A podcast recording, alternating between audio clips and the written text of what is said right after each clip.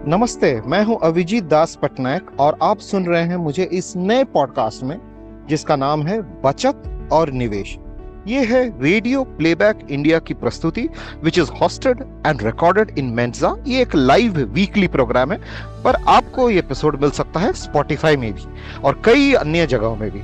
हमारे दैनिक जीवन में सबसे ज़्यादा इंपॉर्टेंट है मैनेजिंग फाइनेंसेस और सबसे कम बात हम इसके बारे में ही करते हैं। तो चलिए, बात करते हैं बचत के बारे, निवेश के बारे, खर्च के बारे। और जानते हैं कि आपके लाइफ में इन सब चीज़ों को लेके क्या क्या चैलेंजेस आते हैं?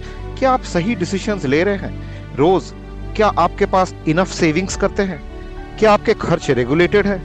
आप हमें ज्वाइन कर सकते हैं एज अ लिसनर और अ स्पीकर और आप ज़रूर अपने थॉट शेयर कीजिए। क्योंकि मनी है तो फिर हनी है। ज़रूर ज्वाइन कीजिए।